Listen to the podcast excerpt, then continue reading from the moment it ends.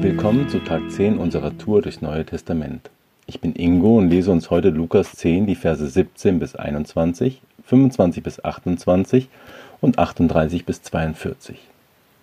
Verse 17 bis 21. Als die 72 Jünger zurückkehrten, berichteten sie ihm voller Freude. Herr, sogar die Dämonen gehorchen uns, wenn wir sie in deinem Namen austreiben. Ja, erklärte er ihnen, ich sah den Satan wie ein Blitz vom Himmel fallen. Ich habe euch Vollmacht über den Feind gegeben. Ihr könnt unter Schlangen und Skorpionen umhergehen und sie zertreten. Nichts und niemand wird euch etwas anhaben können. Aber freut euch nicht darüber, dass böse Geister euch gehorchen, sondern freut euch, dass euer Name im Himmel aufgeschrieben ist. Dann wurde Jesus von der Freude des Heiligen Geistes erfüllt und sagte, Vater, Herr des Himmels und der Erde, ich danke dir, dass du die Wahrheit vor denen verbirgst, die sich selbst für klug und weise halten. Ich danke dir, dass du sie stattdessen denen enthüllst, die ein kindliches Gemüt haben. Ja, Vater, so wolltest du es. Verse 25 bis 28. Ein Mann, der sich im Gesetz Moses besonders gut auskannte, stand eines Tages auf, um Jesus mit folgender Frage auf die Probe zu stellen. Meister, was muss ich tun, um das ewige Leben zu bekommen? Jesus erwiderte, Was steht darüber im Gesetz Moses? Was liest du dort? Der Mann antwortete, Du sollst den Herrn, deinen Gott, von ganzem Herzen, von ganzer Seele, mit deiner ganzen Kraft und all deinen Gedanken lieben. Und liebe deinen Nächsten wie dich selbst. Richtig, bestätigte Jesus. Tu das und du wirst leben. Verse 38 bis 42.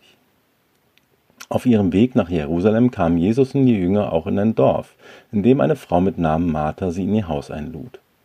Ihre Schwester Maria saß Jesus zu Füßen und horchte ihm aufmerksam zu. Martha dagegen mühte sich mit der Bewirtung der Gäste. Sie kam zu Jesus und sagte, Herr, ist es nicht ungerecht, dass meine Schwester hier sitzt, während ich die ganze Arbeit tue? Sag ihr, sie soll kommen und mir helfen. Doch der Herr sagte zu ihr, meine liebe Martha, du sorgst dich um so viele Kleinigkeiten. Im Grunde ist doch nur eines wirklich wichtig. Maria hat erkannt, was das ist, und ich werde es ihr nicht nehmen. In dem Abschnitt geht es um Freude, das Gesetz Mose, ewiges Leben und richtige Prioritäten. Aber was bedeutet das für meinen Alltag? In meinem Alltag mit Familie, Arbeit und Haushalt geht es mir oft sehr auf die Martha. Es gibt tausend Dinge zu tun und ehe man sich versieht, ist der Tag vorbei.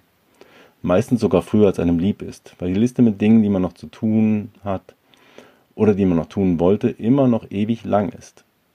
Abends geht man ans Bett und grämt sich über die ganzen Aufgaben, die man nicht geschafft hat und macht sich einen Plan, wie man denn am nächsten Tag das Unmögliche möglich machen kann.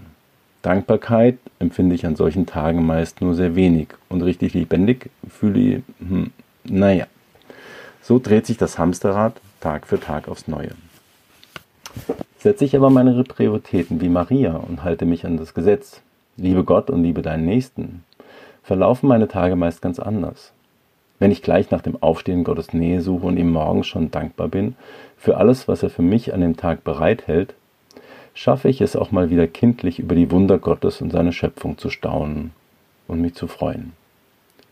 Wenn ich ihm morgens schon meine Sorgen, die mich bedrücken, hinlege und der Heilige Geist mir Lösungen oder Ideen für ein Problem, Kraft für schwierige Situationen in Familie oder auf der Arbeit oder auch Liebe für meinen launischen Kollegen oder meine quengeligen Kinder schenkt, dann freue ich mich über diese erfahrene Unterstützung von meinem geliebten Vater im Himmel.